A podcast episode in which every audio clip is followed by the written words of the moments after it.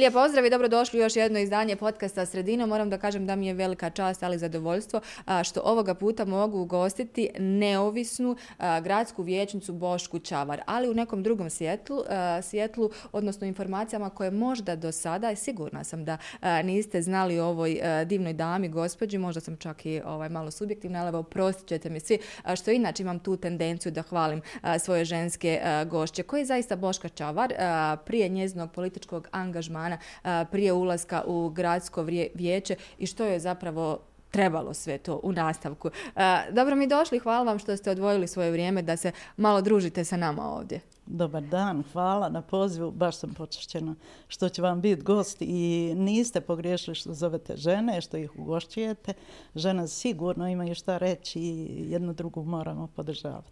E, kao što sam kazala u našem neformalnom razgovoru, imala sam um, poteškoću da nađemo vama uh, bilo šta na ovom internetu koji kažu sve zna i sve tu stoji. Nešto, a da nije vezano za vaš politički angažman, za neku inicijativu, za urbanizam, za mostarski parking, e, za onu famoznu rupu ispred vašeg dvorišta i tako dalje. E, da li vam uopšte iko postavlja pitanja koja su izvan okvira gradskog vijeća? O, ja sam davno postala aktivista u biti. Ja mislim kad se tek ovaj bljesak osnovao, gospodin Miro, da je radio sa mnom možda neki prvi intervju mi smo svi zaboravili da je prolaz koji se nalazi između dvije zgrade u kojoj ja živim, da je taj prolaz zidao čovjek jer je smatrao da bi on trebao da proširi taj, tu svoju kafanu, mada ni kafana nije bila njegova. I boreći se za, da se vrati taj prolaz, ja sam 12 godina hodala po gradskoj upravi, po inspekcijama, po novinama i tako dalje. Dakle, to je bilo 1997. I tad je jedan intervju sa mnom radio Miro i dovodila sam ga tamo da gleda. Milion komada rusovine sam počupala odatle da se ne bi zaboravila gdje je taj prolaz bio. I tako, to su možda moji ti neki aktivistički početci. Prije tog, naravno, bila sam majka, domaćica, uposlenica.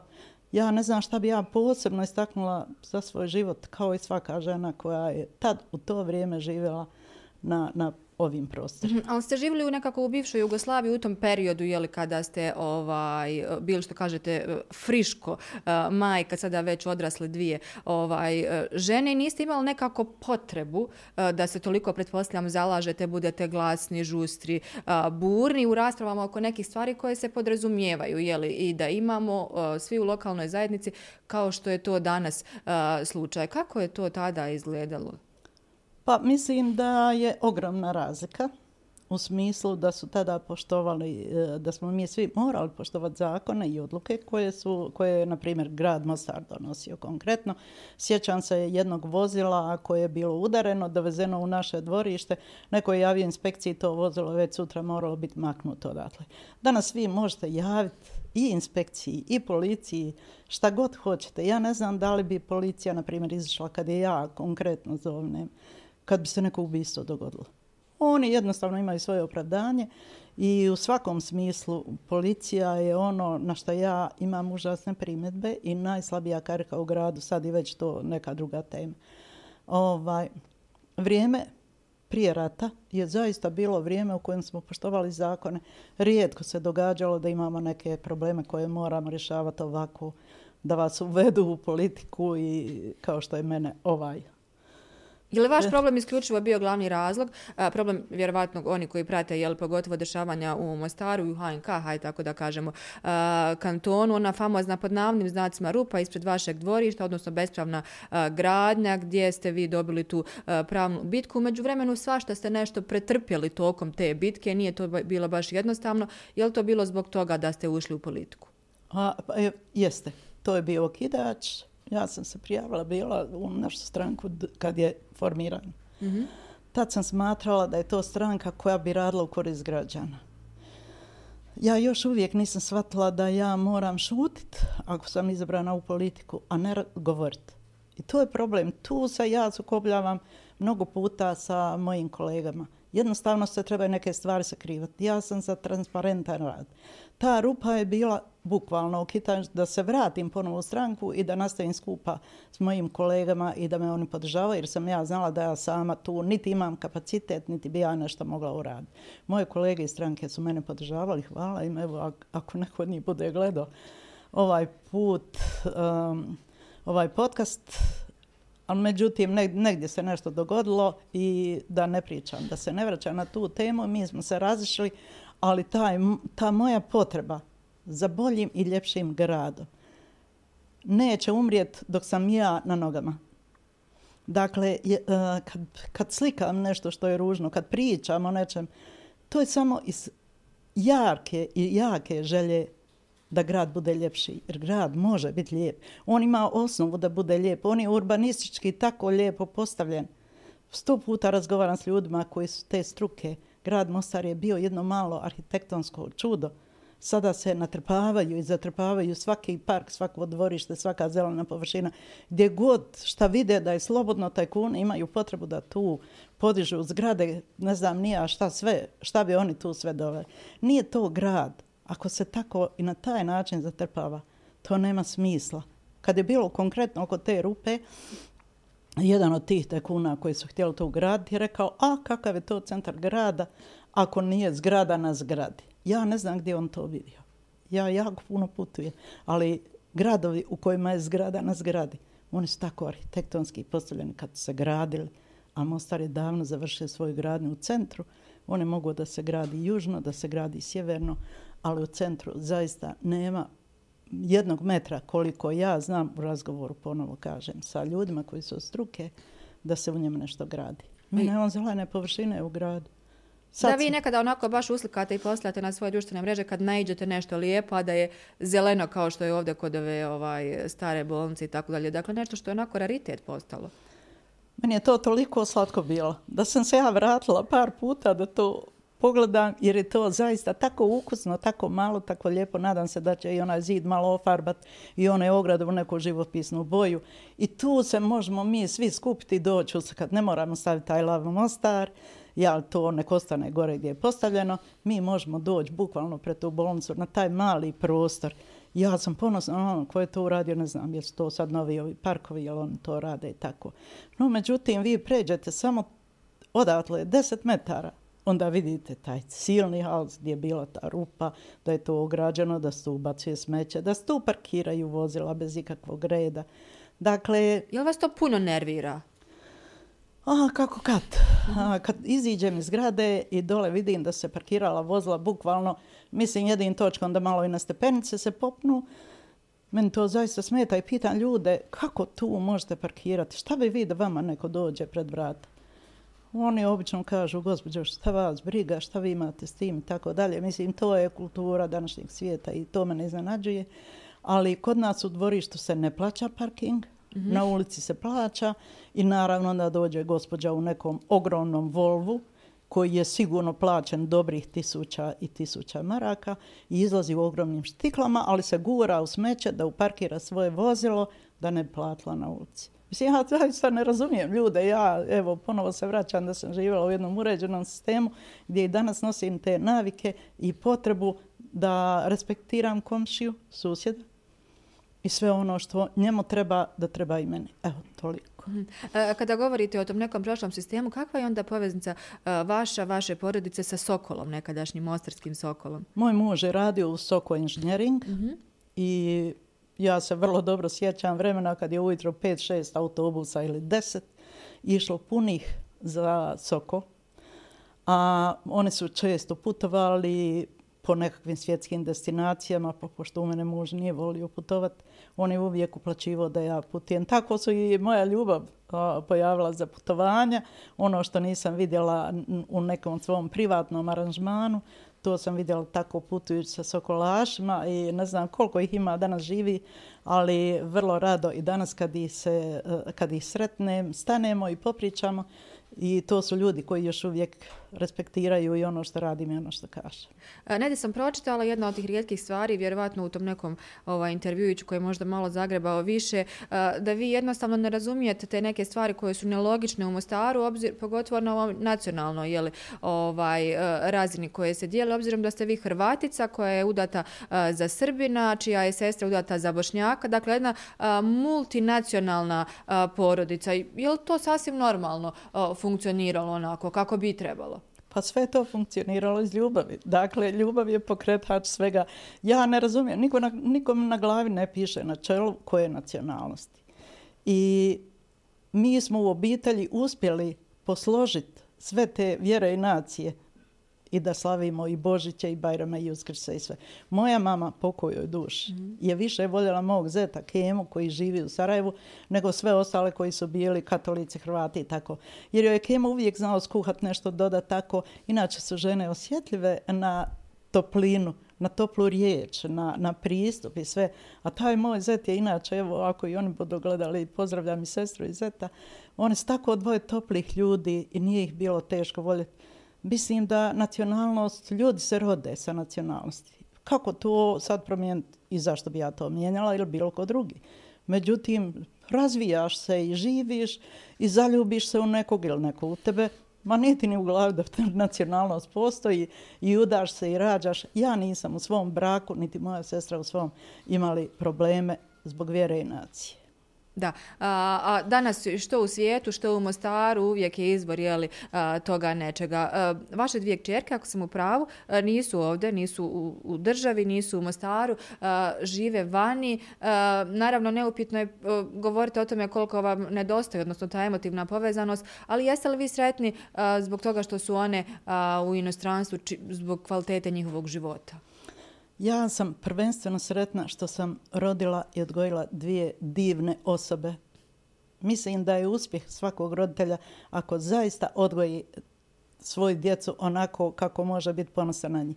A kad može roditelj biti ponosan na djecu, ja ću to reći uh, e, da je to kad ih osamostalite, da oni mogu živjeti i raditi i živjeti od svog novca. Dakle, ja nikad nisam bila rich woman i niti sam šta ostavila svoje djeci.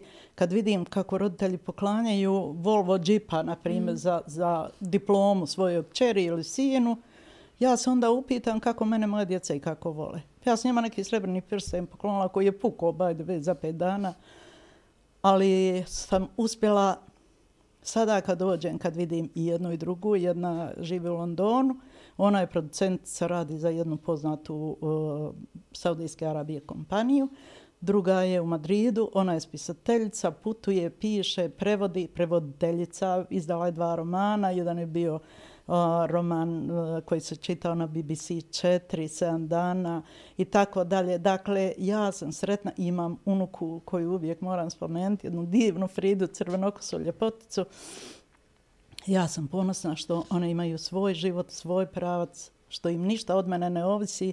I to je ono što im ja ovdje vrlo ugodno živi. Da, upravo to kada govorite roditeljstvo, danas se o tome pišu knjige, uh, rade se članci, mnoge analize, pitamo se gdje smo zakazali, što nam je s djecom. Pa sada da ne spominjem ono što dešavalo i u Beogradu i u regiji, oni nemili događaj i na kraju krajeva i neki bilteni policijski koji kod nas pokazuju što nam je sve to među omladinom. Uh, vi ste uspjeli u tome. Uh, no što mislite, uh, da li je to bilo do vremena u kojem s, uh, su se vaše čerke odgajale u tom periodu kada su e, imale toliko godina u odnosu na ovo vrijeme sada ili što nam se je promijenilo? Pa ja mislim da je uvijek najvažnije odgojiti djecu da imaju odgovornost. Ne može vam dijete biti odgovorno ako mu vi sve servirate i sve mu date. Zašto bi ono bilo odgovorno u bilo kojoj situaciji? Promijenilo se je toliko, i tad je bilo loših i mhm. roditelja i loše djece, loše odgojenih, hajmo reći tako, ali to su tad bila djeca kojima se sve serviralo. Danas postoji milion studija kako odgojiti djecu. Danas je daleko teže. Mislim, grijeh bi bio kad bi čovjek rekao da je danas isto kao i tad. Tad nije bilo toliko izazova. Danas vam dijete uzme pametni telefon i iz njeg će saznat na tom, ne znam, nija kojoj e, društvenoj platformi, sve što je loše na ovom svijetu. I naravno, ako to prati dijete od 7 do 12, 13 godina, njega će privući. Lakše je da ga privuča loše nego dobro. To je jedna stvar. Druga stvar, djeca jako malo čitaju. Ne znam, mi smo čitali u kući svi i nikad nismo, nije se dogodilo da djeca idu na spavanje da im se ne čita neka priča dok oni nisu naučili, naučili su rano i posle su i oni nastavili. Dakle, mi smo se hranili nekako iz knjiga i iz njih smo tražili nešto što će nas održavati. A danas je to ipak nekako djeca se uče na prestiž. Mm -hmm. Svi gledaju ko ima najbolji telefon, to je do roditelja kad im ispunjava želje, pa onda ko ima najbolja kola, pa vrlo malo od njih se takmiči koliko su knjiga pročitali. Ja nikad nisam pročitala na nekoj platformi da mladi pričaju o tom šta su čitali, koja je najbolja knjiga, ko je dobio, koji pisac je dobio nagradu, zašto je dobio nagradu i tako dalje. Mislim da mnogo tog se treba vratiti u neku početnu tu našu staru poziciju pa iz tog vaditi neke kvalitetniji način života. Ono što još hoću reći, uh, ako vidite danas koliko je ti diploma kupljenih. Roditelji idu kupuju za svoju djecu diplome. Šta vi na taj način pokazujete svoje djeci?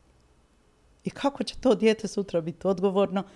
I koji je to put za, za cijelo društvo, ne samo za roditelje te i djetu, i djete i okolinu? Mislim da puno toga je izgubilo osnovu morala, što smatram da je jako bitno.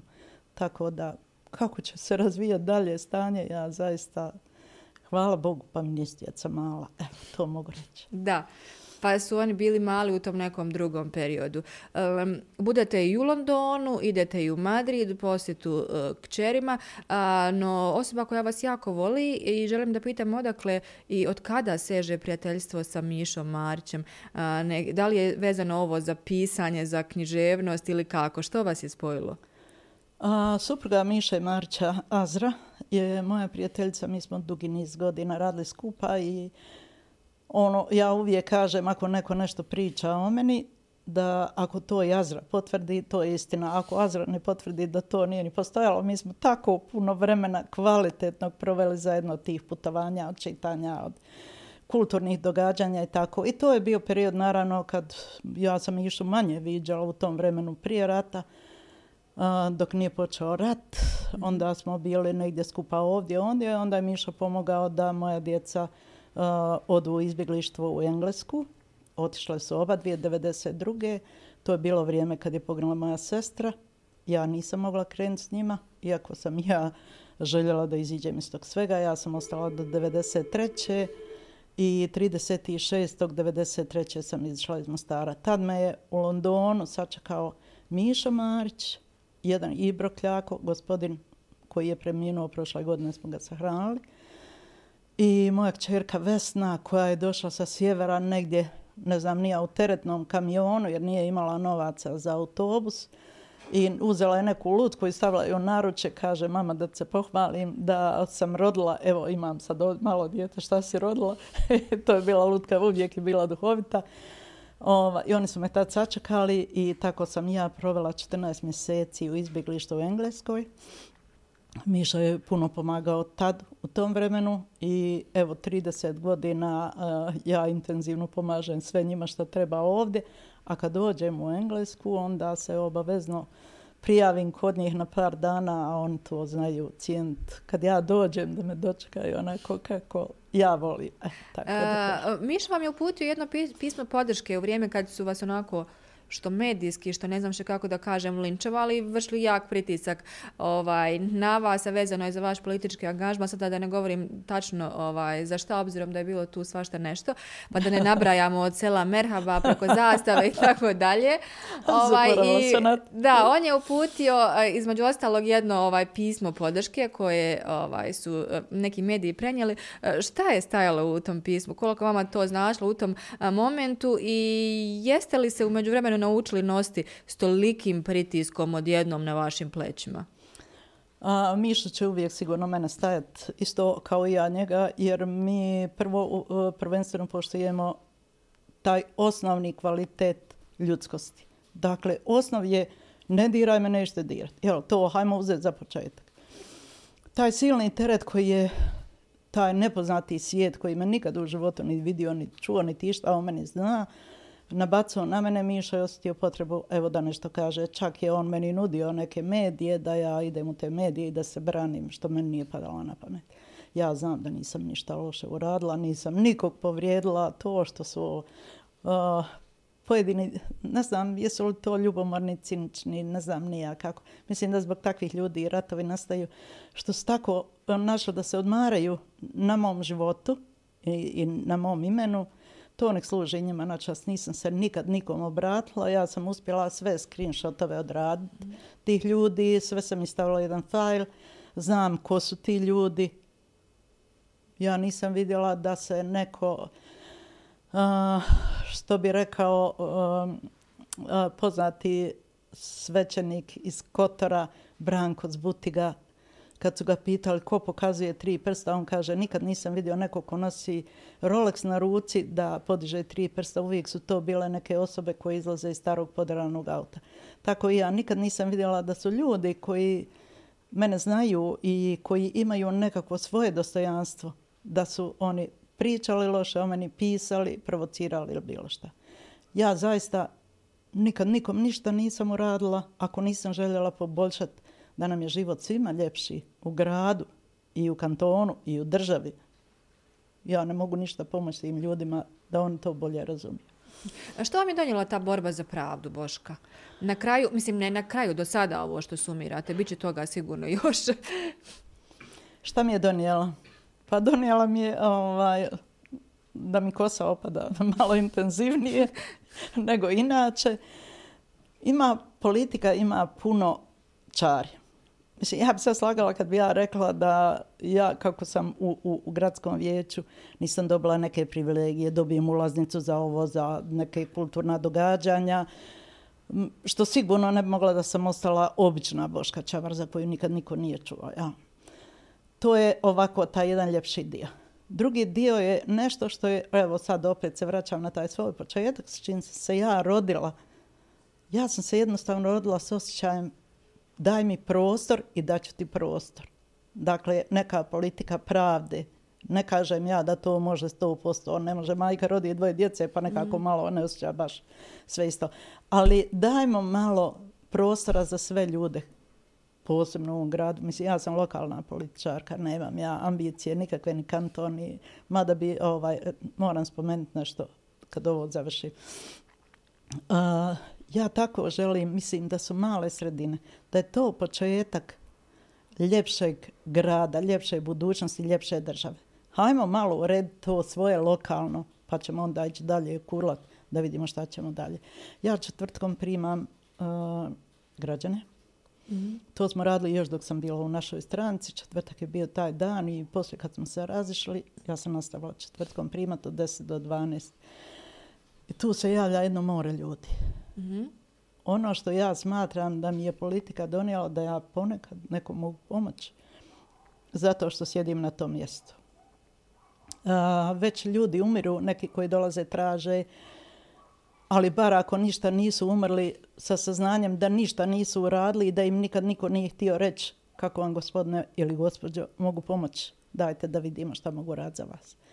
Nedavno sam imala jedan primjer i ovaj, gdje je došla gospođa koja ima sina koji je slijep od rođenja. I trebao je novac za sina, za taksi, jer sin studira zadnja godina fakulteta i treba mu novac od studentskog doma do fakulteta studira u Sarajevu. I ona je to sve pričala i kako je ona razvijala tu priču, tako sam ja ostala šokirana, kako je moguće da to tako jedan momak u ovako jednom nesređenom društvu? Može završiti fakultet redovno, odnosno da ima još tu jednu godinu i ona je došla da traži taj novac za taksi i pita kako bi njoj mogla pomoć. Ja sam rekla da ja stvarno ne znam tog momenta da ostavi tu dokumentaciju koju ima za njega da će probati nešto uraditi. Malo sam, budući da znam kako se uh, ovdje može doći do novaca, to jest ja ne mogu nikako. Mm -hmm. Ja sam malo po površini ispipavala ko bi bio spreman da pomogne takvom jednom studentu. Jer zaista smatram da je to jedan poseban i privilegiran slučaj. I onda sam se na kraju vratila na jednog tajkuna za kojeg znam da ima dosta novaca, na kojeg se uglavnom baca drvlje i kamenje. Nikad prije nisam s njim razgovarala, niti inače. Ja nemam praksu da tražim, ni od kog ništa. I ovaj, pitam ja njega, bi ti bio voljan financirat za tog momka taj njegov taksi prevoz Sarajevo. On je rekao samo, ne gospođa, pošalje molbu, ne kaže koliko je to novaca, nek pošalje broj računa i to će se odmah odraditi. I zaista u toku jednog dana čovjek je uplatio sredstva za taksi do kraja fakultetske godine ove, dakle do iduće godine osmog mjeseca, kad momak završava.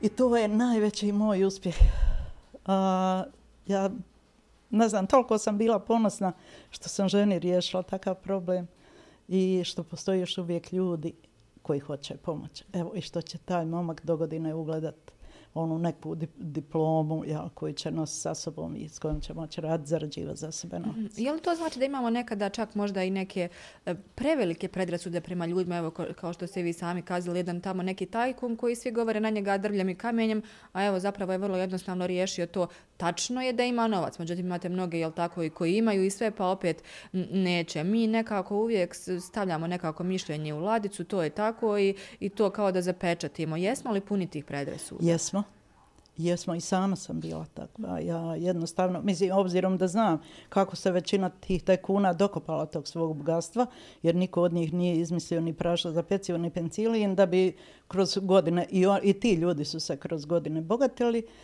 ali mislim da postoje ljudi koji zaista stvaraju nove vrijednosti i mislim da bi svakom trebalo dati šansu da dođe u medije, da se razgovara s njima, da se priča, da se vidi kako je to krenulo.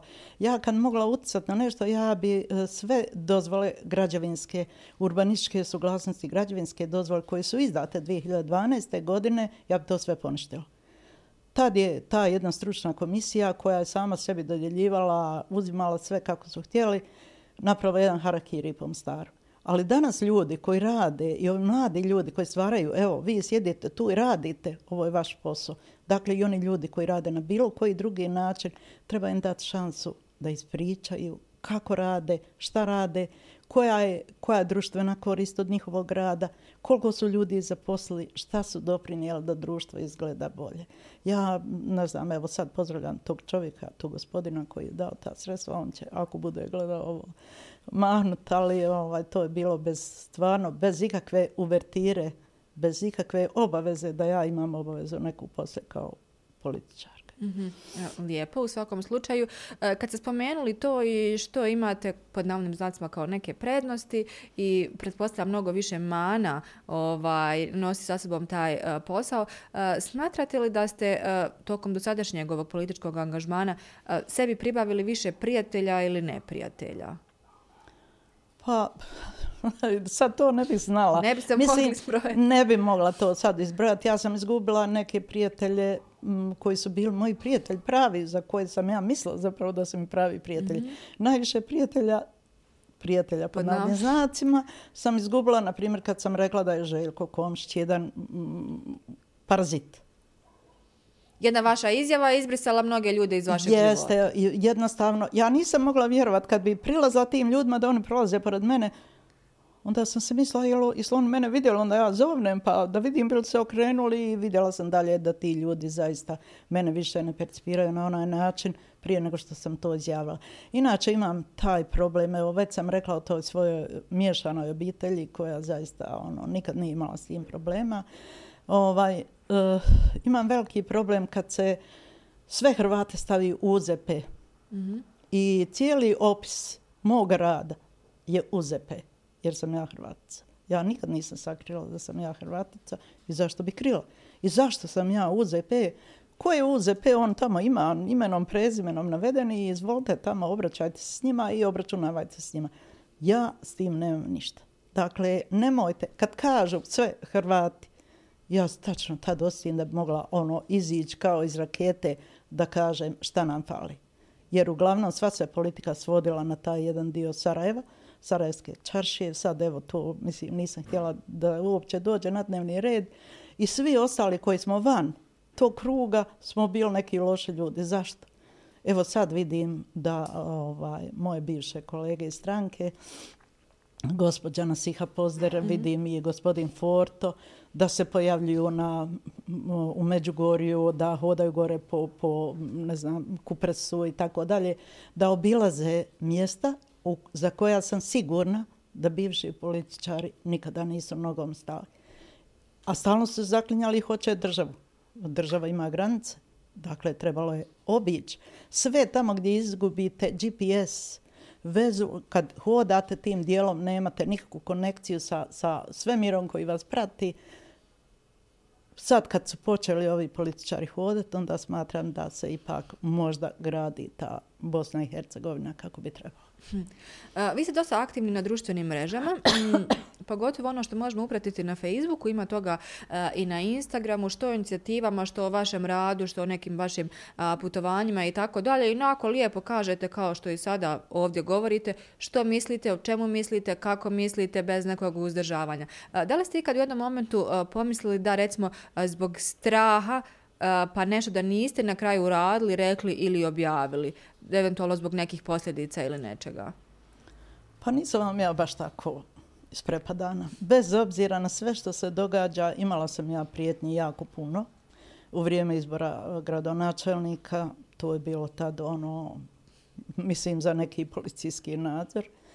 Do sad, u zadnje vrijeme, kad sam možda dirnula tako neke, hajmo reći da je kunčiće, ovaj, pa mislim mala upozorenja ono iz susjedstva kad su mi polomili poštansko sanduče, jer to se ne događa ako ih svi sedam koliko ih je ulazo, ako je samo moje polomljeno, dakle to je bila meni neka, neko upozorenje, nije bilo unutra nikakvog pisma ili tako. Kako se osjećate u tom momentu kad ste vidjeli polomljeno sanduče?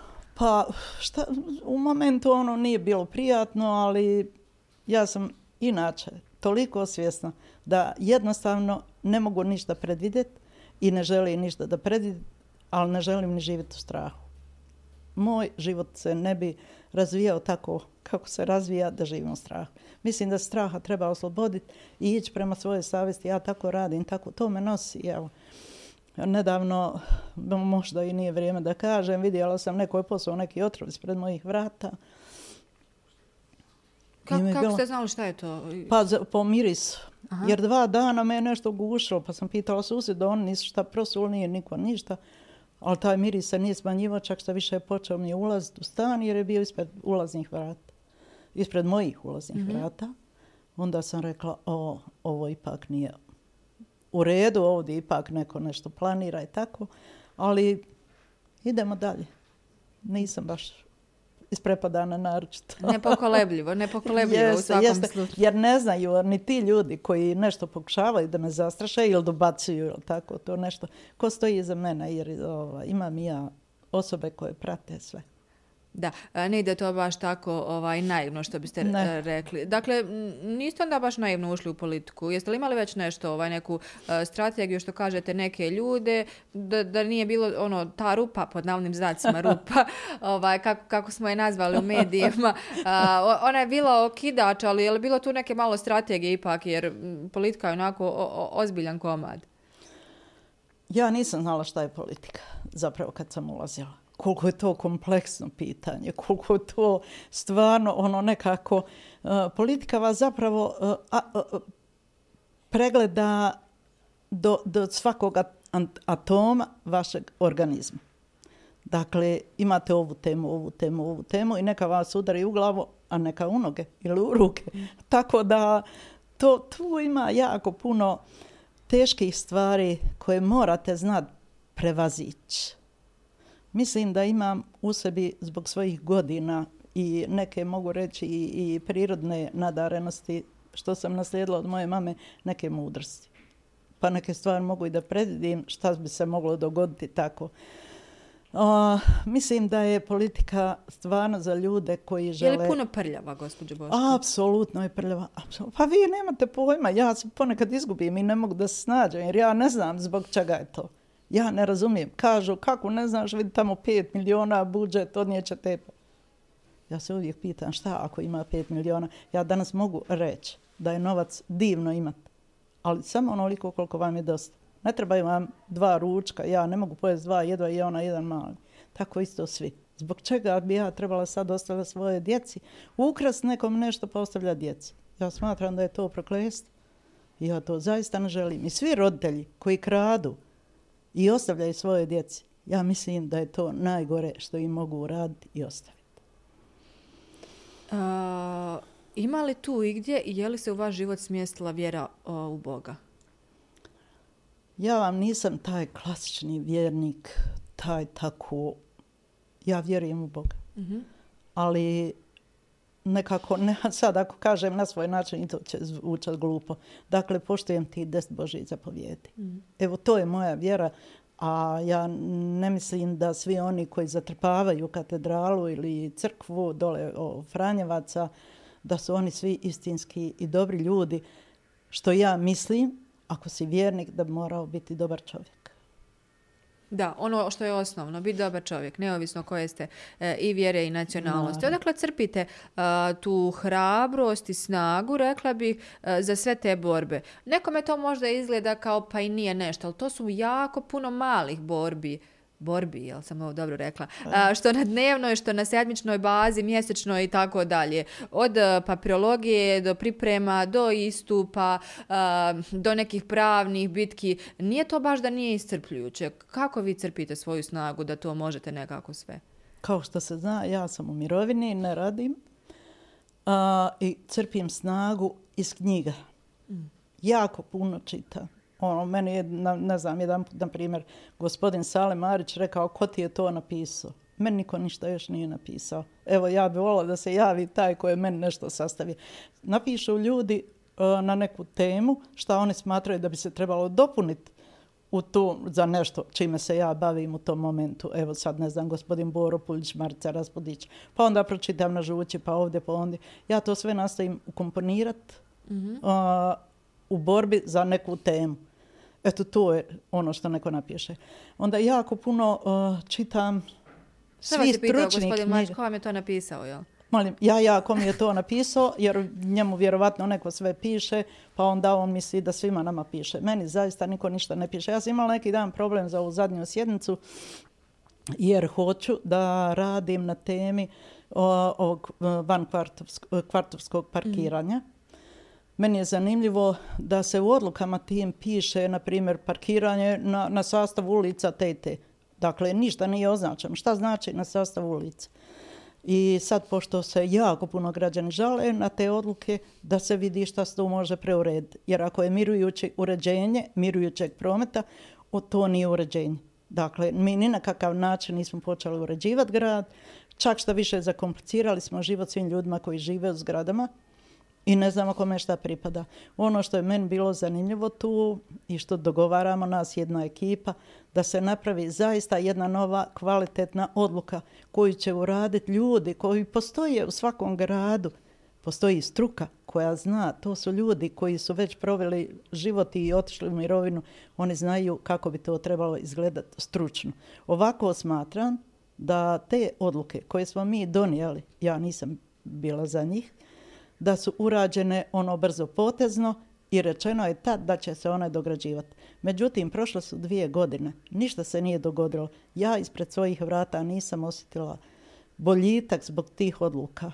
Dakle, one ne valjaju. Ja sam stanovnik grada i svi oni koji žive tu na tom prostoru i takve su sve lokacije u gradu. Ima jedan gospodin kojeg ja i ovom prilikom pozdravljam koji je rekao da mu je jako drago da se uvelo to kvartovsko parkiranje, jer sad uvijek nađe mjesto ispred svojih vrata, a ja onda kažem da bih i ja rado našla mjesto ispred svojih vrata, ja ne vozim kola, meni je to najmanji problem, ali bi voljela da i svi ostali ljudi gdje se ne plaća parking, da se to na neki način uredi. Dakle, da se un, tim ne, nekim novim odlukama naznači taj kače gdje bi trebao biti taj parking i da vidimo čija je to zemlja, Jer ako je si stanovanja, kako smo mi donijeli odluku, nasljednik grad Mostar, dakle, si stanovanja je bio nosilac nekog posjeda i sad je to grad Mostar naslijedio, hajde vidimo, ako je to grad Mostar naslijedio, onda i to naše dvorište nije moglo biti prodato, jer je si stanovanja bio nosilac i tog prostora, kako se nije javno pravobraniteljstvo uključilo u taj postupak kad se navodno prodao taj dio našeg dvorišta, parka i tako dalje. Dakle, postoji jako puno problema koje vi morate kopat iz dubine da vi dođete kod mene u kuću, da vidite koliko ja dokumentacije ima i to kad sve otvorim u dnevnom boravku, pa poredam, pa iz ovog ovo, iz ovog ovo, iz ovog ovo, pa to slažem. Je li uopće za... naporno spremati za te sjednice u tom smislu, obzirom da uh, spomenuli ste malo čas da uh, putujete puno, sigurno da vidite u svijetu i kad odete kod vaših čeri kako to izgleda uh, u Madridu, Londonu, ne poredeći, na, poredeći naravno sa ovaj, Mostarom, ali vjerovatno pomislite kao što ste i sami kazali, pa možda bismo nešto mogli prepisati u ovom našem gradu, pa da uradimo to i u Mostaru, u nekom manjem intenzitetu, manjoj formi, nešto prilagođeno. Znamo li mi to uraditi? Ja uvijek mislim da treba od boljih prepisivati. Ne moramo svi kupiti diplome. Jel, to nam je tako. Mislim, to jeste najlakše. Odeš, kupiš diplomu i tu se priča završi. Ali haj pokušaj nešto prepisati kako je taj neko došao do diplome na koje ti sad zasnivaš svoje nekakvo zvanje. Dakle, dođete bilo gdje u neki... Pređite, evo, pređite Metković, pređite na granicu Hrvatske. Tamo su ljudi jednom akcijom pokupili plastične boce i očistio se potpuno taj prostor. Mi to nikad nismo u stanju uraditi. Zašto mi ne pokupimo naše plastične boce pa ih ne otkupe ljudi, ja ne znam ko se bave otkupom plastike, mm -hmm. pa bi već uveo taj jedan vid uh, ljepšeg grada i ljepše države, da ne kažem, gore kad pođete prema, pre, kad vidite rijeku Vrbas, evo Neretva je brza pa nosi, pa ono na nekim mjestima vidite tone smeća u rijeci, onda vidite tek gdje živite. Dakle, sve se može prepisati i sve se može smisliti i naći. Danas na internetu imate milion stvari da vidite kako ćete nešto uraditi. Sad se vidi pomak da parkovi rade. To je ono što ja želim pohvaliti jer ja opet se vraćam na to da živim tamo gdje parkovi imaju svoju tu malu garažu. Oni već ujutro od četiri i po tresu kontejnere, sakupljaju po jedno 30 puta, sigurno prođe onim mašinama oko naše zgrade, tu vjerovatno imaju i razloga nekog što toliko čiste, ali to se sve može poboljšati. Naprimjer, prošli put sam dala ideju zašto se u kontejnere koji su za građane, za njihov otpad, sipaju i boce iz ugostiteljskih objekata. Kad bi tako i tako bilo vrlo jednostavno ostaviti jedan kontejner i reći da je samo za boce, tu stavljaju boce i tako se voze na deponiju ili gdje već trebaju da se voze. Dakle, postoji puno tih mali stvari koje mi možemo urediti bez ikakvih troškova. Ja ne znam zašto se to ne radi. Inače, moram pohvaliti Mostar kada je u pitanju kultura. Mm -hmm. To sam baš, baš, baš htjela pitati, obzirom da ste vi neko, kao što ste i sami rekli, uh, puno čitate, ne mislim samo materijale za sjednicu, da, ni ovaj postave na uh, društvenim mrežama na internetu, nego knjige. Jako puno čitate, puno ste u tome. Uh, kazali ste da vam je čerka također ovaj, spisateljica. Kakva nam je ta kulturna scena, ili možemo nazvati kulturnom scenom u Mostaru? Svašta na nešto obuhvata, ne samo naravno književnost može a, kultura u Mostaru tako ide nekom ekspanzijom, zbog čega sam ja jako sretna. Ja nasim na sve stić, ako i kako mogu, bez obzira šta se događa, ili je to kazališna predstava, ili je koncert, ili je, ne znam, ovaj, promocija neke knjige, kino, pošto je kino meni na 100 metara od moje kuće, ja vrlo često idem i pogledam film, neki idem sama i nemam s tim problem, nikakav, inače nemam problem imam neku sigurnost svoju tako. Valjda kad dođete u godine, onda ste sigurni u sve što radite, da vam ne može niko zbog ništa... Zbog iskustva. Jeste, i zbog... trebate vi nositi u sebi neku, neku samosvjesnost da vi vrijedite i da možete šta hoćete, ne dirajući nikoga, ali vi možete i sami sjesti, i sami piti, i sami ručati, i sve sami. Ovaj, kultura je zaista napredovala i sve koji se bave kulturom u Mostaru, hvala im do neba, nek idemo naprijed. Kad je u pitanju šta, šta se još ono, šta sam još spomenula? Ja sam pitala uh, za čitanje, za književnost. E, za čitanje, to je, ne znam, ja evo, već odavno govorim, čitam cijeli život. Uvijek čitam i nešto što je u korist uh, moj, mog posla, onog što, čime se ja bavim i mog zadovoljstva. Sad sam, na primjer, za, za tri dana sam pročitala od Franje Šarčevića njegovu knjigu Izvan stroja koja je meni onako sa tim njegovim kolumnama, ja moram spomenuti da je Franjo posvetio imeni dva lista u toj knjizi, pa možda i to razlog što je malo više hvalim. Ali lijepo je vidjeti da mladi ljudi imaju prava saznanja o vrijednostima, da na pravi način posmatraju situaciju oko sebe, bez obzira je vam neko vaše vjere i nacije ili nije. Mislim da je Franjo u tom dobro krenuo. Evo, kao i vi kako dobro radi taj svoj voditeljski posao. Hvala vam. A recite mi poza, proza, pardon, ili poezija?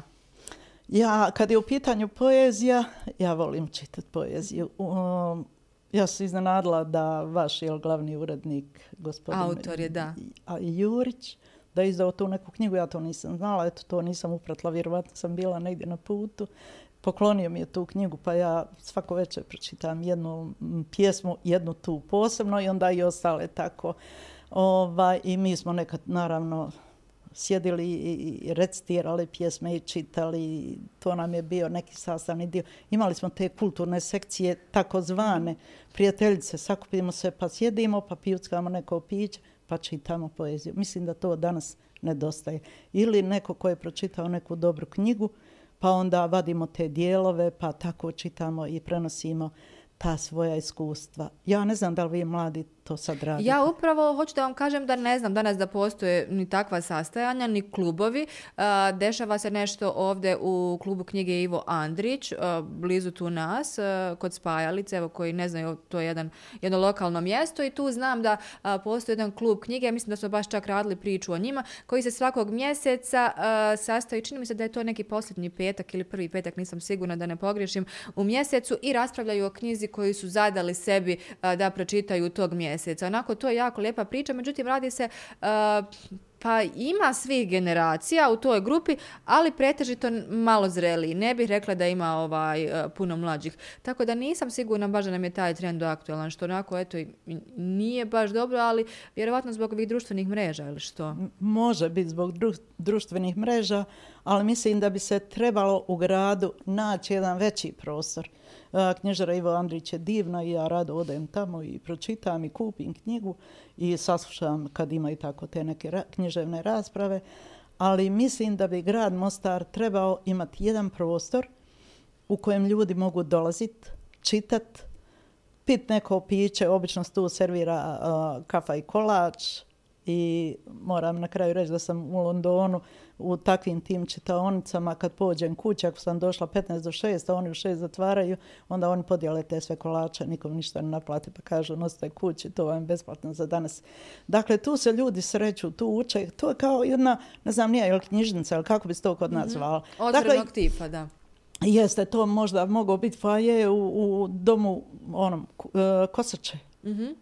Pa evo tu da stave dva, tri stola, da stave mogućnost da se ono malo uredi, preuredi. Evo sad sam vidjela da je HDZ tražio da se da zadnji kat uh, Mostarke. Ja ne znam šta, grad Mostaru, ne znam šta je, odnosno Kosači, ne znam šta je Kosača mislio s tim napraviti tu, ali mislim da gradu nedostaje da povezuju ljude na taj način kroz knjigu. Mm -hmm. Jer nije uh, sve onaj noćni klub koji radi ispod kod mene u zgradi i ti narodnjaci koji su po meni ono, ne znam da ne vrijeđam te ljude koji to slušaju, mislim da tu ne mogu ništa ni dobiti ni naučiti, ne mogu svoj uh, život nikako naprijed slušajući tako.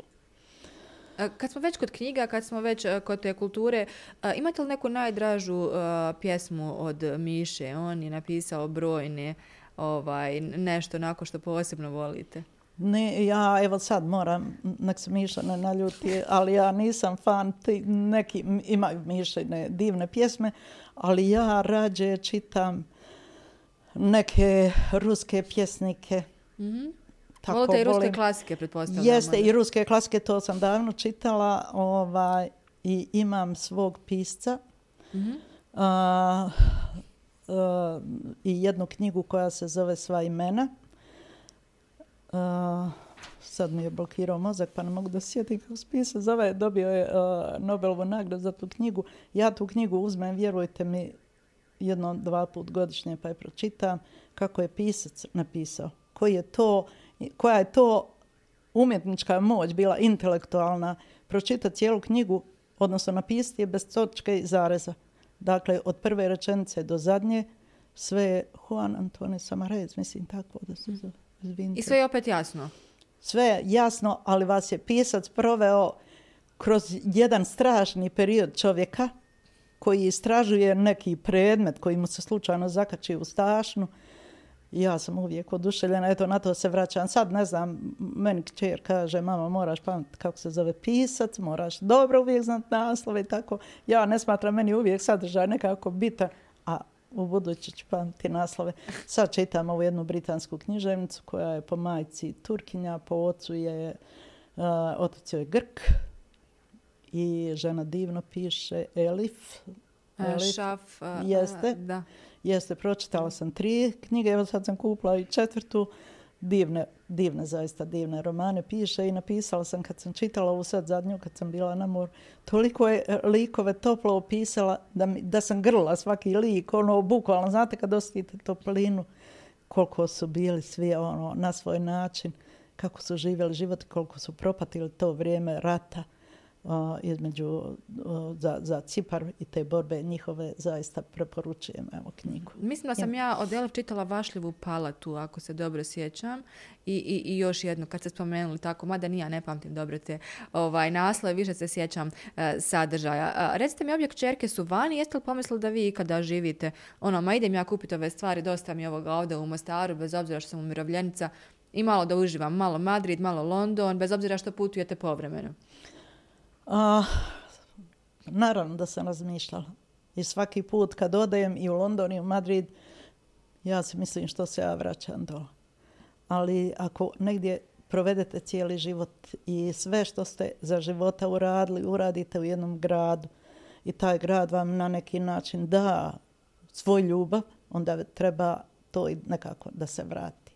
Ja sam najsretnija u svom stanu, zapravo bila sam užasno sretna dok je o, taj grad nije imao izdavao te dozvole za te noćne klubove, kafane i ostale sve mirise danas koje trpimo. Ovaj, kad sam mogla sjediti na svom balkonu i čitati knjigu i pustiti neku laganu muziku. Međutim, sad je to sve poremećeno, više život u gradu nije tako, kažu, u centar mora plat kao cijenu. Mislim da Mostar ne bi trebao ništa posebno mijenjati u centru. Rekla sam već, to su izgrađeni, to je bio izgrađen grad to nije bio grad u kojem se moglo dograđivati. To je isto kao do, da do heklavate rukave na nešto. Ja. Tako da se poremetio moj kvalitet života, a gdje ću ga završiti, to ne znam. Imam otvorena vrata, mogu bilo gdje. Naravno, ja ne želim da živim sa svojim djecom, ja to moram reći u istom prostoru s njima. Oni moraju imati svoj prostor, ja svoj, jer nemamo iste potrebe one vole, ne znam, manje svjetla, ovu muziku i meni se to ne sviđa. Ja hoću svoj prostor, ja hoću nešto drugo i tako. Jako poštujem privatnost i svoj, svoj, svoju potrebu za svojim mirnim životom, tako isto i vas uvažavam. Eh, recite mi, eh, bili ste eh, članica, jeste li još uvijek jedne udruge, Novi pogled, ako sam u pravu, koja se bavi onako pitanjima borbe karcinoma dojke sa brojnim aktivnostima. Kako je to tada funkcioniralo? Imate li danas ikakvog ovaj, tu dodira, sastajete li se? A, ja sam ušla u novi pogled u vrijeme kad je najbliži dio moje obitelji imao karcinom dojke. Imala. -hmm. Neko ko je, možda hajde sad da kažem, pošto je to davno bilo, to je bila moja čerka koja je tad imala 20 i nešto godina i to je za mene bio kraj svijeta. I danas kad pomislim, evo sad kad ste mi spomenuli, sad mislim da, ovaj, da se nikad od tog šoka nisam oporavila. Hvala Bogu, ona se uspješno završila liječenje i nema više problema po tom pitanju. Nikakvih, nikad se karcinom nije vratio. I tako, tad je bila predsjednica Vasija Jambrešić i ona mi je pokušala pomoći jer je ona imala velika iskustva sa tim. I tad sam se uključila u novi pogled. Uh, posle je gospođa Memić preuzela udrugu. I ja sam dosta radila, jako puno sam radila i nekako imala sam mogućnost da ostvarim mnoge kontakte i osoba koje su podržavale naš rad.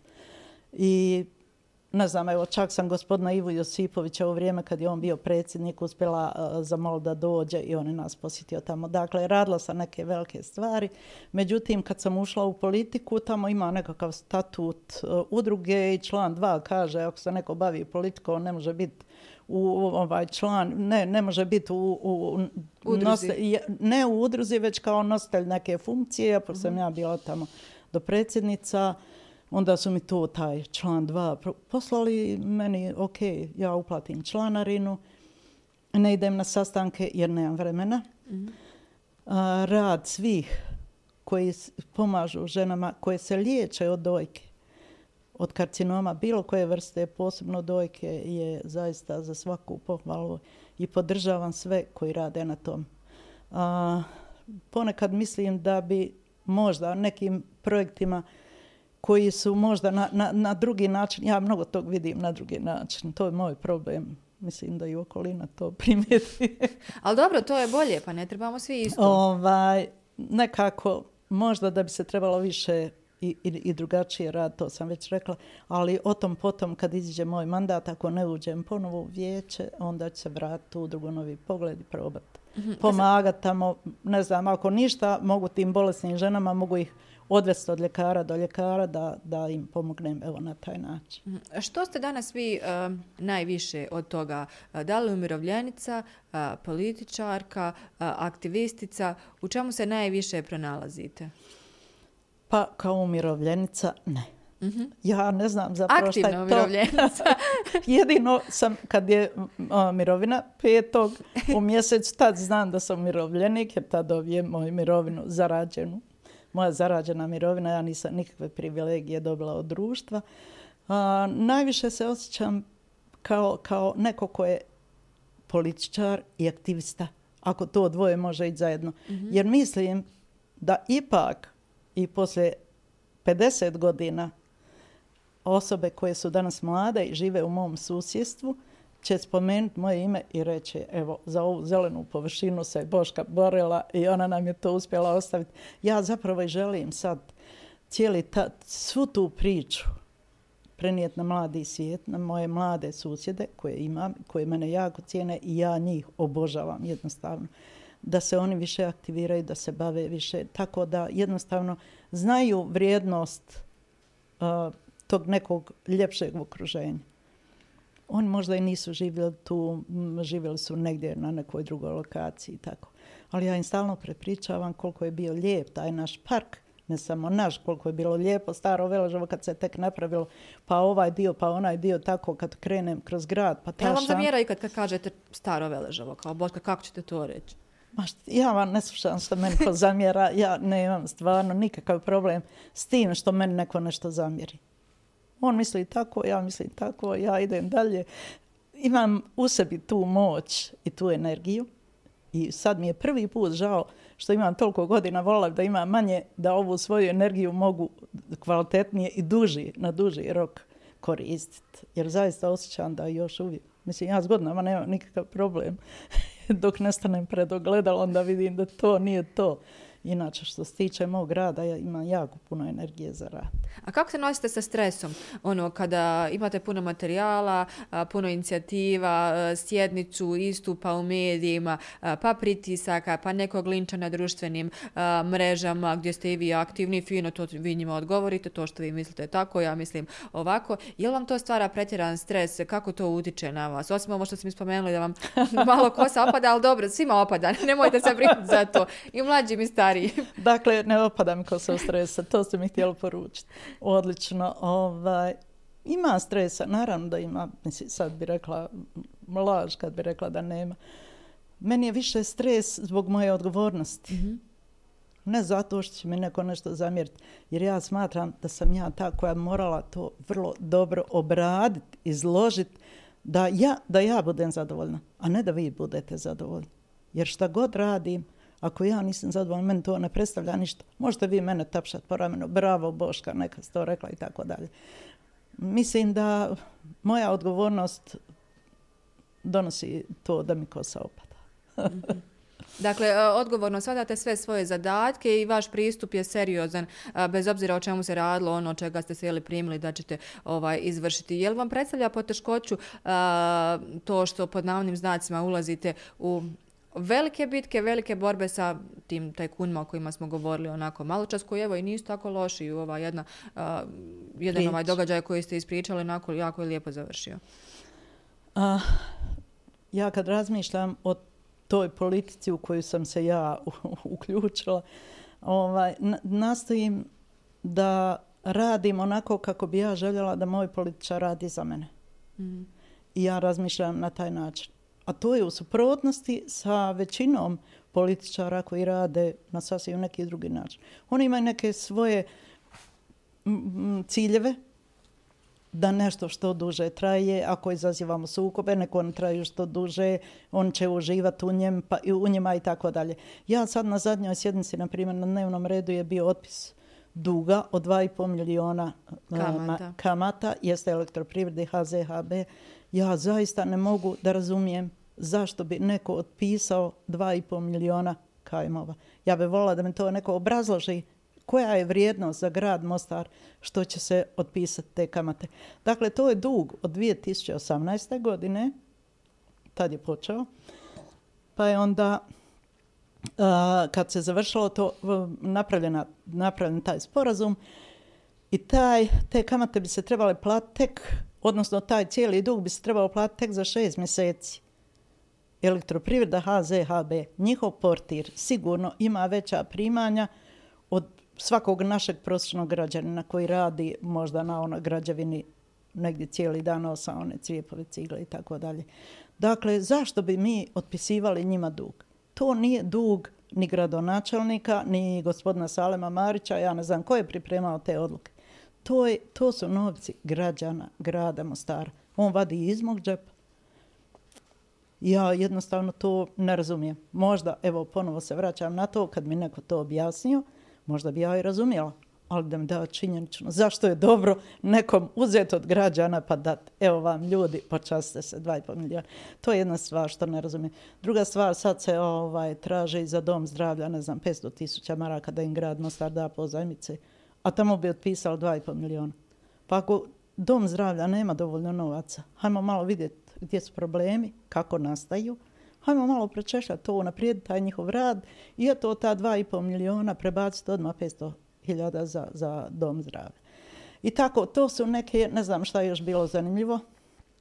Statut Ovaj, je bio. o statut koji, evo, upravo sam tražila da konačno pročitam taj sporazum koji je potpisao SDA i HDZ, pošto ja nisam ni u jednoj ni u drugoj stranci. Da vidim šta piše, šta su se ljudi dogovorili, pa ako ste se dogovorili pa potpisali, i ako mislite da se to još uvijek danas tako treba provesti, hajde više završite s tim priču. Što nas maltretirate svako šest mjeseci? Evo statut. I sad statut na de, deveta točka dnevnog reda kad nas izmore imovi, o, svim točkama i dođu imovinsko-pravne pitanja, Da nemate Onda- koncentraciju. on, prvo nemamo koncentracije nikakve, samo ko je za, ko je protiv, ko je za, ko je za, ko je za, svi smo za, mi nemamo pojma ni šta je bilo i tako dalje. Da oni kažu da su oni to sve te ovaj, odbori, da su pročitali predmete, da predmeti mogu ići dalje, što ništa ne znači. To bi građani morali znati kad kaže da predmet može ići dalje, da to ništa ne znači. E, zanima me, e, imate li vi percepciju e, kako izgleda recimo običnim građanima, pa i nama, novinarima, koji kad uključimo onu vašu sjednicu koja zna trajati beskonačno, beskonačno dugo, ovaj, u jednom momentu to, vjerujte, nama koji gledamo sa strane, izgleda kao jedan opšti haos odnosno cirkus. I nekada se, vrlo često se pitamo, jesu li vječnici, ne mislim na vas uopšte konkretno, nego generalno, svjesni kako to građanima koji ti vijećnici predstavljaju izgleda. Pogotovo ove upadice e, tipa, mislim da je gospodin Marić imao dosta tih upadica i na račun žena i svašta nešto, ovaj, kom je to pisao, nisam ti bolan rekao to i tako. Nešto što ne priliči gradskom vijeću nekome ko predstavlja ovaj vlast u tom dijelu. U momentu, vjerujte, to izgleda kao opšti haos. Vjerujte da se, ne mogu reći često, ali možda i jeste tako, stidim. Uh, ja nisam taj tip koji se voli narugat nekom, koji voli uh, omalovažavat nekog, koji bez obrazloženja uh, ide dalje ono srlja glavom bez obzira očekujući da će ga njegovi e, stranačke kolege i ostali podržati, u kojima ne razumijem mnogo tog pa onda ne mogu ni kvalitetnu odluku donijeti. A jedan put sam imala priliku da ja gledam, ovaj, nisam bila na sjednici samo na jednoj, kako je formirano gradsko vijeće i vjerujte mi da sam ugasla i nisam gledala. Dakle, potpuno razumijem ljude koji neće, jer neki dan su mi rekli da je svega 70 eh, osoba, 70 gledatelja bilo koji su pratili sjednicu. Pa nekada i padne taj server, pa nema, pa je pauza i tako dalje. To ne znam, taj tehnički dio, u taj tehnički dio se ne razumijem, znam da ponekad kažu da se treba isključiti, da se ne prenoslo i tako dalje. Ali ovaj, mislim da Inače, evo, pogledajte i taj Hrvatski sabor, kad pogledate juče ono što je bilo u Hrvatskom saboru, da im je oporba uzela one tablice i da su cijeli sat vremena dok im je premijer podnosio izvješće, oni lupali i tako. Očito je to neki stil ponašanja. Ja ne znam, meni opet se vraća na tu svoju odgovornost. Ono, ako sjedimo tu da rješavamo, da pomažemo da građanima i gradu bude bolje. Pa hajmo provesti to vrijeme kvalitetno. Ja smatram i to juče što smo ovaj, uh, tako nismo usvojili taj mm-hmm. dnevni red. To je korisno bilo što ga nismo usvojili jer zaista smatram da nije ni trebao biti usvojen. Ali je meni propala noć jer sam se cijelu noć pripremala taj dan jer sam sve bila isplanirala i sad će biti koji dan nova sjednica. Dakle, uzimat će se vrijeme bespotrebno. Mislim da mnogo, eto to je ta politika, kad uradiš sve da ne ostvariš nikakav rezultat da bi što duže trajao.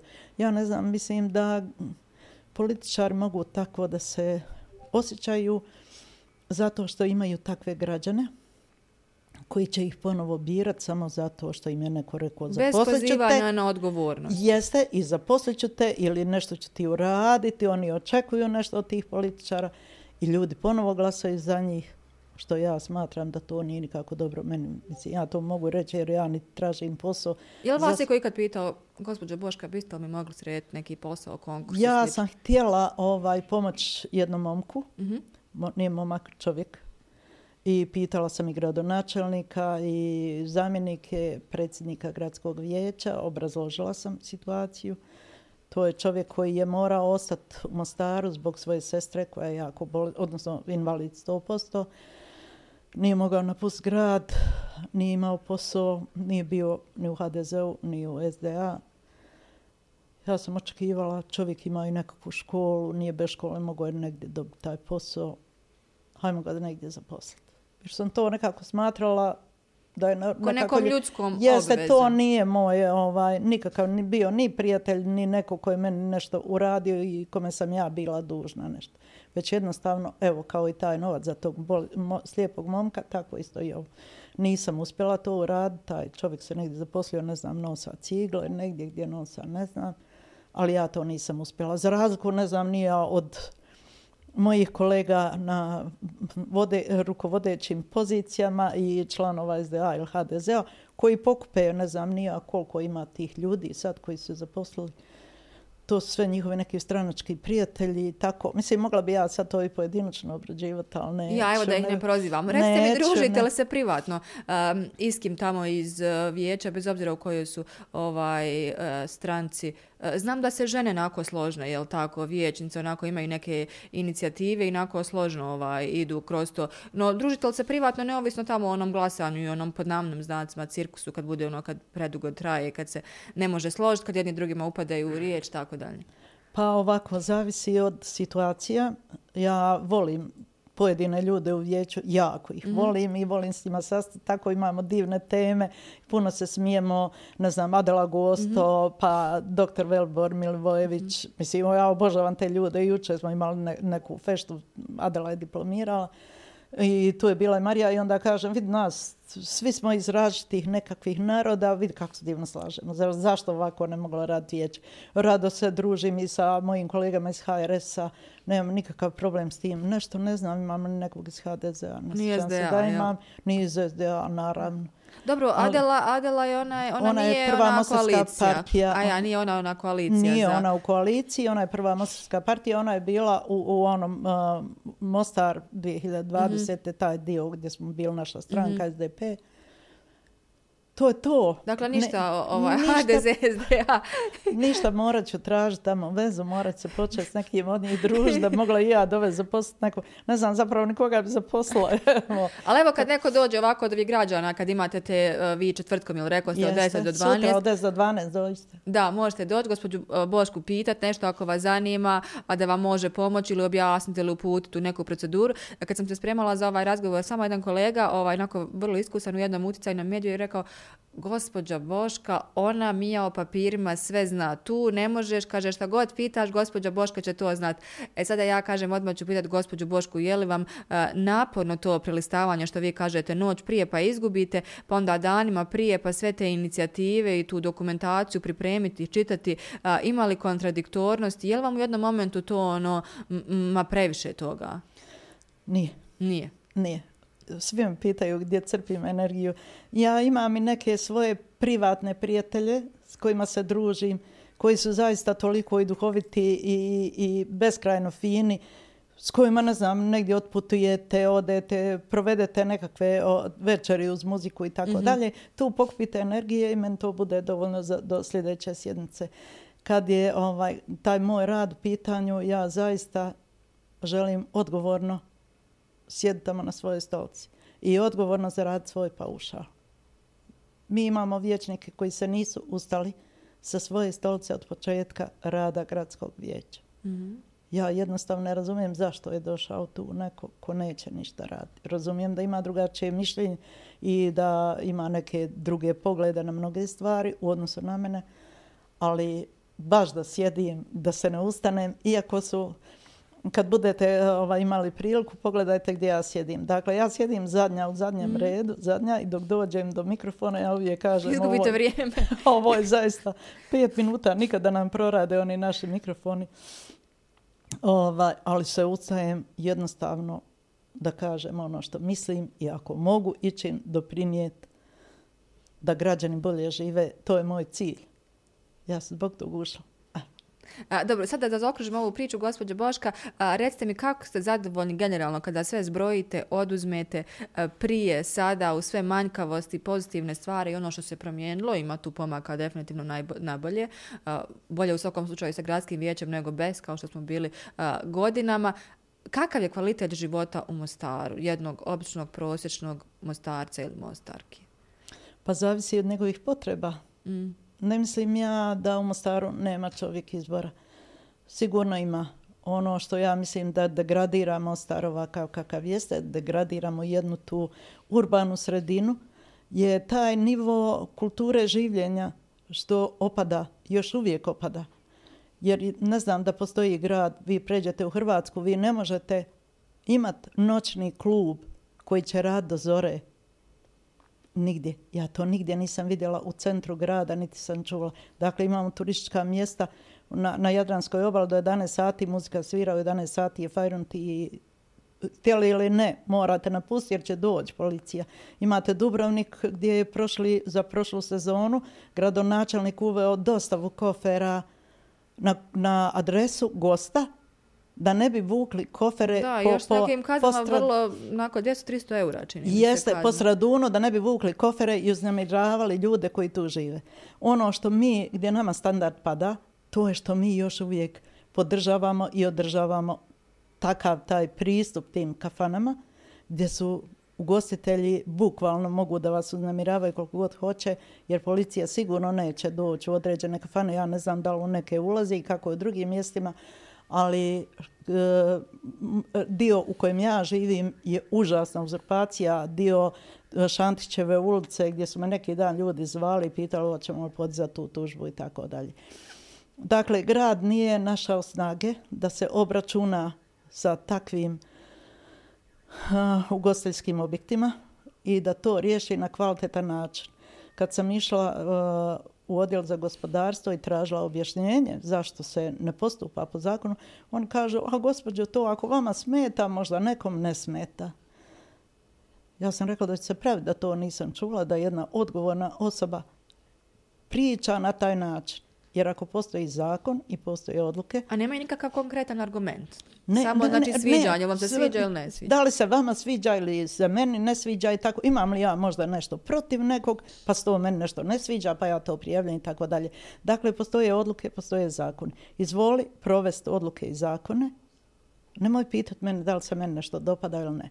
S tim da se izdao i neko rješenje, bilo koje vrste, u skladu sa zakonom. Međutim, to se ne događa i onda mislim da je ovaj u gradskoj upravi jedan, jedna neodgovornost prema građanima.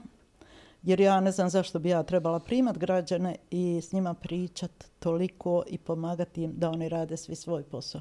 Vjerovali ili ne, ja ću jedan dan sad popisat sve ku- e, građane koji dolaze kod mene, koji ne mogu da riješe svoj predmet. Jer se tamo u odjelu za urbanizam i građanje, na primjer, pogubila dokumenta, nema, ne može se to naći više. To, eno, neki dan se je ovaj gradonačelnik pohvalio da oni slažu Da, vidjela to. sam to ovaj, transformacijom tog odjela za E, urbanizam. jeste, to se radi. Međutim, vrlo važna dokumenta za građane su se pogubila. To ako nemate vi na osnovu čega tražiti nešto, onda šta ste postigli, koji je to? Posebno bi spomenula sad, ne znam, čovjeka gospodina Mikulića koji živi u Bijelom polju, odnosno ja mislim da je to Bijelo polje Vrapčići, gdje se napravio starački dom u- odmah tik uz njegovu imovinu. Dakle, 50 soba se je okrenulo, e, prozori u, u njegovu dvorište. I čovjek jednostavno ne može ništa tu riješiti jer se izdala ta te urbanistička i građevinska dozvola, ništa nije u skladu sa zakonom. Njega nikad niko ništa nije pitao. To je po meni rak rana bijelo, bijeli brijeg. Pa onda ova zgrada na Aveni koja stoji tako godinama kad je trebala biti završena do neću reći još koliko ima, to nedavno je čovjek umro koji isto molio da mu se ovaj provjeri taj neki predmet. Ljudi nemaju a, dobrodošlicu kad dođu u gradsku upravu, da im se kaže dobar dan i kako vam mogu pomoći. Već se to, dole kad se javite portiru, onaj gore već zna da ste vi došli i onda kaže reci da sam na sastanku i tako dalje. Nema suradnje, nema informatizacije gradske uprave, to je posebno priča. Danas u ovo vrijeme kad je više sve možete naći na internetu, da pogled- kad pogledate web stranicu grada Mostara, mene bude stid.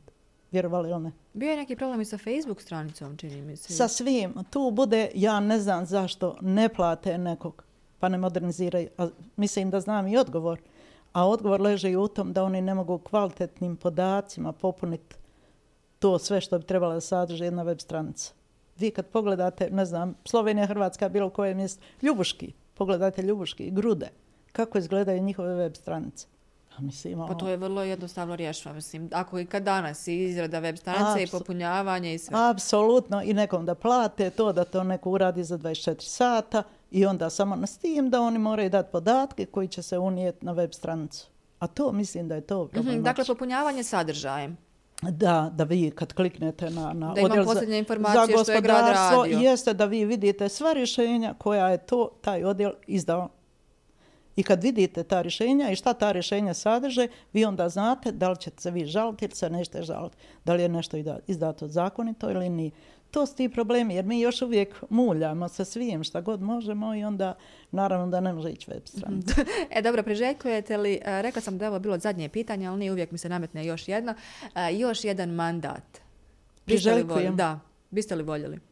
Ma ja vam više da vam pravo Ne kažem, o osim finog vremena i ovaj dobrog zdravlja za sve ljude i za sebe naravno, nemam nikakvih drugih želja. Vola bi da se oh, popravi stanje u svijetu, jel, mir u svijetu i to.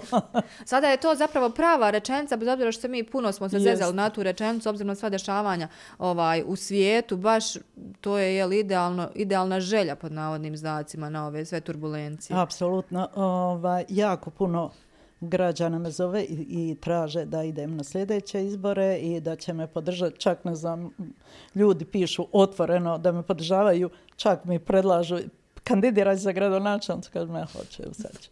Pa da imamo, po- ja ženu gradonačelnicu, zašto Jeste, da ma ne? ja, kako da ne. A, ako, osvoj, ako uđem uopće ovaj, i krenem na izbore i osvojim mandat, ok. Ali bi volila da ono što sam razmišljala, da ide, na primjer, još deset osoba sa mnom zajedno na liste, mladi, pametni, sposobni, srednjih godina svih ljudi koji znaju šta je grad, koji priznaju grad kao grad, a ne kao, jel neš da kažem, Uvijek Neku drugu nešto- riječ. uvijek imam nešto na vrh jezika, ovaj, koji zaista žele, hoće li živjeti ovdje. Zašto se ne bi uhvatili politike i sređivali grad za sebe i za svoju djecu? Ja mislim da bi to bilo ono, evo, hajmo reći da sam ja nešto počela, hajmo nastavite, evo i vi. Zašto Kao neovisni kandidat, jel Ma mislite ja to? kao neovisna kandidat, naravno, jeste i lista, jedna nezavisna lista. pa hajmo, evo i vi se možete uključiti. To bilo vrlo dobro da podignete rating, da će se u ovom gradu i da grad zaista vjeruje da će se u njem nešto mijenjati zato što ćete vi živjeti ovdje moje vrijeme ističe. Možda je ovo dobra poruka za sve one koji su možda razmišljali ili se premišljaju upravo u, ovim, u ovoj dobnoj granci koju ste vi spomenuli za neke evo, buduće izbore, da budu dio vaše priče i vi zajedno s njima. Ja ću vam se zahvaliti što ste mi došli ovdje, što smo razgovarali i nadam se otkrili neke nove momente vašeg života koje do sada nismo mogli čuti nigdje u medijima, osim ono, kao što sam rekla, prilično ovaj, jednostrano.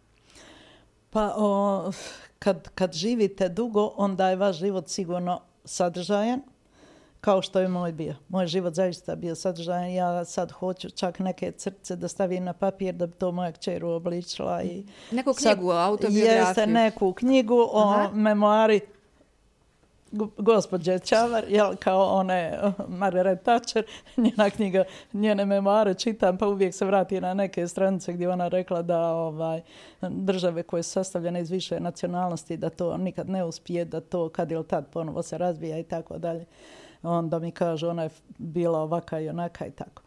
A, rado bih ja podijelila i svoju energiju koju ja nosim u sebi i rado bih vidjela mlade ljude i rado bih im pomogla i željela bi zaista da vidim sve dobronamjerne ljude u vijeću i da nose ovaj grad, da ga prave još boljim i ljepšim i da imamo u njem puno cvijeća. Zeleni površina. Jeste, zeleni. Pa to je nekako, ne znam, evo opet ću se vratiti na London, iako ste me pozdravili i odjavili vi u Londonu jednostavno nema šanse da neko stane nogom na, na zelenu površinu. Mislim, nogom da, i psi se kod njih igraju i to je sve tako normalno. Mi nemamo staru park za pse. Evo, to se nismo dotakli. To me užasno boli i vrijeđa. Meni pas, ja nemam psa, ali ga obožavam pse. Bukvalno ih obožavam. Oni su tako mala, ta fina bića koji vas gledaju u oči i samo što ne kažu nešto, ono, sad, pa sad. A, I vi u Londonu gdje god dođete, pas može, čovjek može, zelene površine, ali ne može auto na zelenu površinu. To nema šanse da stane. A kod nas je to obratno.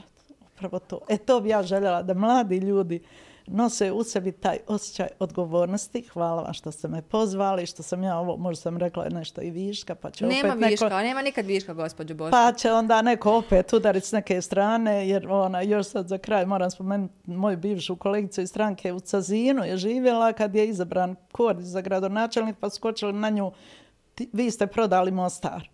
Prodali Mostar. Kad to kaže, ja nikako to ne mogu da skontam. Šta smo ga prodali? Kome smo ga prodali? Jer mi živimo tu. Jesmo. Pa to je naš grad i tako. Hvala vama što ste me pozvali. Baš mi je bilo ugodno. Posebno što ste vi tako lijepa i bilo lijepo gledati u vas. hvala vam. Vama hvala što ste odvojili svoje vrijeme. Bez obzira što ste umirovljenica, rekla sam vrlo aktivna, aktivniji od nekih koji imaju ono službeno dnevno zaposlenje i ova još neke aktivnosti. I evo, uh, osim četvrtkom što je gospođa Boška uh, u vijećnici, je li tako? Ili od nekoj, 10 do 12. Od 10 do 12, gdje možete postaviti neko pitanje, uh, pitati je nešto, možda zamoliti uh, za neku pomoć, možda ako se predomišljate ili bilo što da se angažirate, a želite, sigurno sam da će gospođa Boška vam odgovoriti, možda putem nekih društvenih mreža uh, ili slično i da vam je ovaj razgovor dao i neki bolji uvid uh, ko je to Boška Čavar, kada nije uh, gradska vijećnica. Hvala vam još jednom što ste uh, pregledali ovaj video. Nadam se do kraja, ako me sada slušate, sigurno jeste. U svakom slučaju pratite nas iduće sedmice. Doviđenja. Thank